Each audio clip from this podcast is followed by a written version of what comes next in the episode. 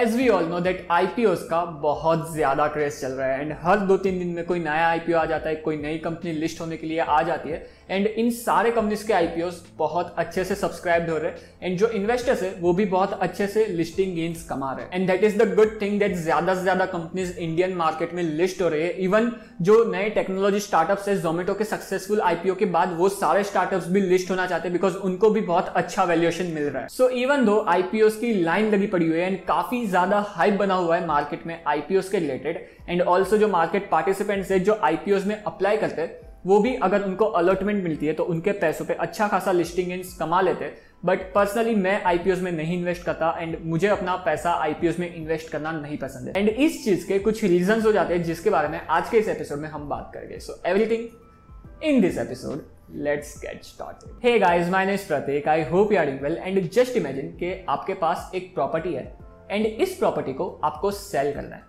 तो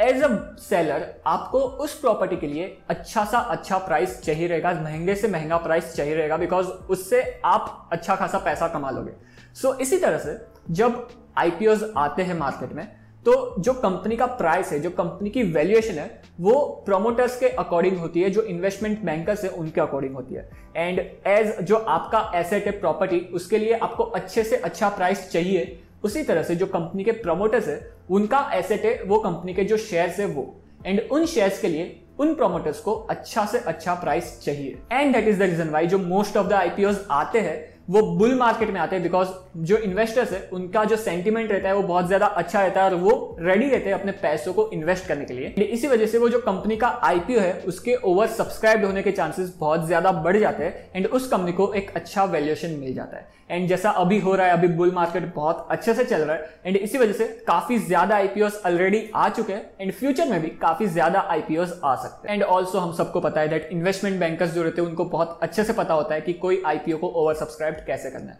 सो so, ये सारे रीजंस की वजह से मुझे पर्सनली आईपीओस में इन्वेस्ट करना नहीं पसंद है बिकॉज जो मुझे प्राइस चाहिए वो उन आईपीओस में नहीं मिलता एंड ये हर आईपीओस के साथ नहीं होता एक्चुअली। बट एक बार कंपनी मार्केट में लिस्ट हो जाती है देन मार्केट डिटरमाइन करता है कि उस कंपनी को क्या प्राइस देना चाहिए, उस कंपनी का जो वैल्यूएशन है वो क्या होना चाहिए। द सेकंड थिंग जिसकी वजह से इन्वेस्टर्स को आईपीओस में इन्वेस्ट करना बहुत ज्यादा पसंद होता है दैट इज बिकॉज उनको श्योरिटी होती है या दैट अगर वो आईपीओ ओवर सब्सक्राइब हो रहा है राइट नाउ तो उनको listing gains thirty to forty percent का तो मिल ही जाएगा एंड ऑल्सो जो ग्रे मार्केट प्रीमियम होता है उनसे एक अंदाजा आ जाता है दैट यस ये कंपनी का आईपीओ ओवर सब्सक्राइब होने वाला है और मुझे लिस्टिंग गेन्स तो मिलने ही वाला है अगर मुझे अलोकेशन मिला तो।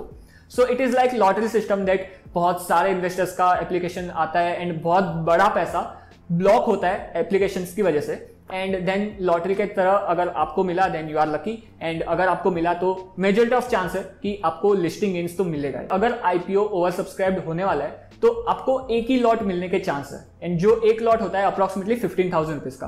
तो उस फिफ्टीन थाउजेंड को मैं अपने बैंक अकाउंट से ब्लॉक करके अगर मुझे वो अलोकेशन मिलता भी है तो थर्टी फोर्टी परसेंट अगर मुझे उस पर प्रॉफिट होता है तो मेरा प्रॉफिट हो जाता है approximately three to four thousand rupees के आसपास एंड जब मेरा कैपिटल इतना बड़ा है तो तीन से चार हजार रुपए मेरे लिए सीरियसली बहुत ज्यादा बड़ा इम्पैक्ट नहीं क्रिएट करते एंड ऑल्सो जब आईपीओ ओवर सब्सक्राइब होता है तो मुझे अलोकेशन मिलने के chances almost like one in like ten और ट्वेंटीज रहता है। सो so, वो मुझे वर्थ नहीं लगता दैट मैं एक तो आईपीओ में अप्लाई करूँ देन वो एक चांस पे दैट मुझे अलोकेशन मिलेगा तो ही मिलेगा एंड ऑल्सो अगर मुझे अलोकेशन मिलता है तो वो जो पैसा है जो मुझे प्रॉफिट मिलेगा थर्टी फोर्टी फिफ्टी परसेंट जो भी हो वो ज्यादा इम्पैक्ट नहीं करने वाला मेरे ओवरऑल रिटर्न्स पे एंड ऑल्सो उस प्रॉफिट पे मुझे short term capital gain tax जो फिफ्टीन परसेंट है वो देना पड़ेगा and also how many times I can replicate that कि अगर मुझे प्रॉफिट हो रहा है तो वो प्रॉफिट मुझे फ्यूचर में भी होते रहेगा, उसके चांसेस क्या है, इस चीज को मुझे रेप्लिकेट करना है अगर फ्यूचर में तो उसके चांसेस क्या है। तो इसमें मेरे हाथ में कुछ भी नहीं है। जब आईपीओ ओवर सब्सक्राइब होता है तो मुझे अलोकेशन मिलने के चांसेस ना के बराबर है और मुझे अलोकेशन मिलेगा वो भी मेरे हाथ में नहीं है एंड जो लिस्टिंग गेन्स है वो भी कितने मिलेंगे वो भी मेरे हाथ में नहीं है। सो so, इन सारी चीजों की वजह से मैं आईपीओस में पर्सनली नहीं इन्वेस्ट करता। The third and most important reason मेरे आईपीओस में नहीं इन्वेस्ट करने का ये हो जाता है that I am not in the market to play short term games, I am not in the market to speculate, I am not in the market to make लूजी profit but I am in the market to make long term serious wealth. And अगर मैं IPOs में invest करके listing gains कमा भी लेता हूं तीन चार पांच हजार के तो ये इन सारी चीजों को सूट नहीं करता। जहां पे अगर मैं तीन चार हजार जो लिस्टिंग गेन्स है वो कमा लेता हूं तो वो एक शॉर्ट टर्म गेम हो गई जहां पे ये मेरे एथिक्स के अगेंस्ट है। एंड अगर मैं सिर्फ लिस्टिंग गेन्स के लिए किसी भी आईपीओ में अप्लाई कर रहा हूं तो that is also investment in that company. तो अगर मैं उन कंपनीज में इन्वेस्ट करना हूं विदाउट इवन थिंकिंग दैट जो लॉन्ग टर्म थॉट प्रोसेस है, जो लॉन्ग टर्म प्रोस्पेक्ट है उस कंपनी के वो क्या है, तो I am just speculating in the market and ये भी मेरे एथिक्स के अगेंस्ट है। एंड ऑल्सो तीन से चार हजार का लिस्टिंग गेन्स एंड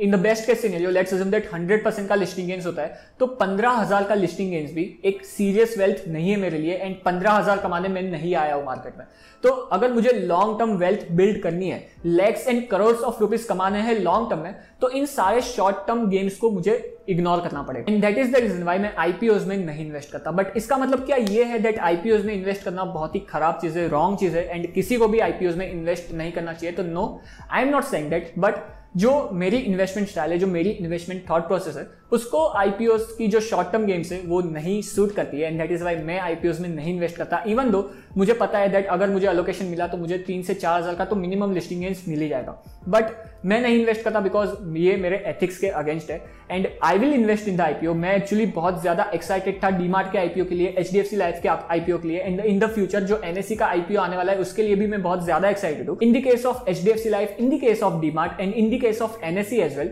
मैं उन कंपनीज में इन्वेस्ट कर सकता हूँ next ten to twenty years के लिए एंड दैट इज वाई अगर उन कंपनीज के आईपीओज आते हैं तो मैं श्योरली अप्लाई करूंगा उन कंपनीज के आईपीओज में। But most of the IPOs, ninety nine percent of IPOs को मैं इग्नोर करता हूँ एंड लिटरली मुझे पता भी नहीं होता दैट ये कंपनी का भी आईपीओ राइट नाउ ओपन है because I am not in the market to speculate, I am not in the market to play short term games, I am not in the market to make लूजी profit, I am in the market to make serious long term wealth.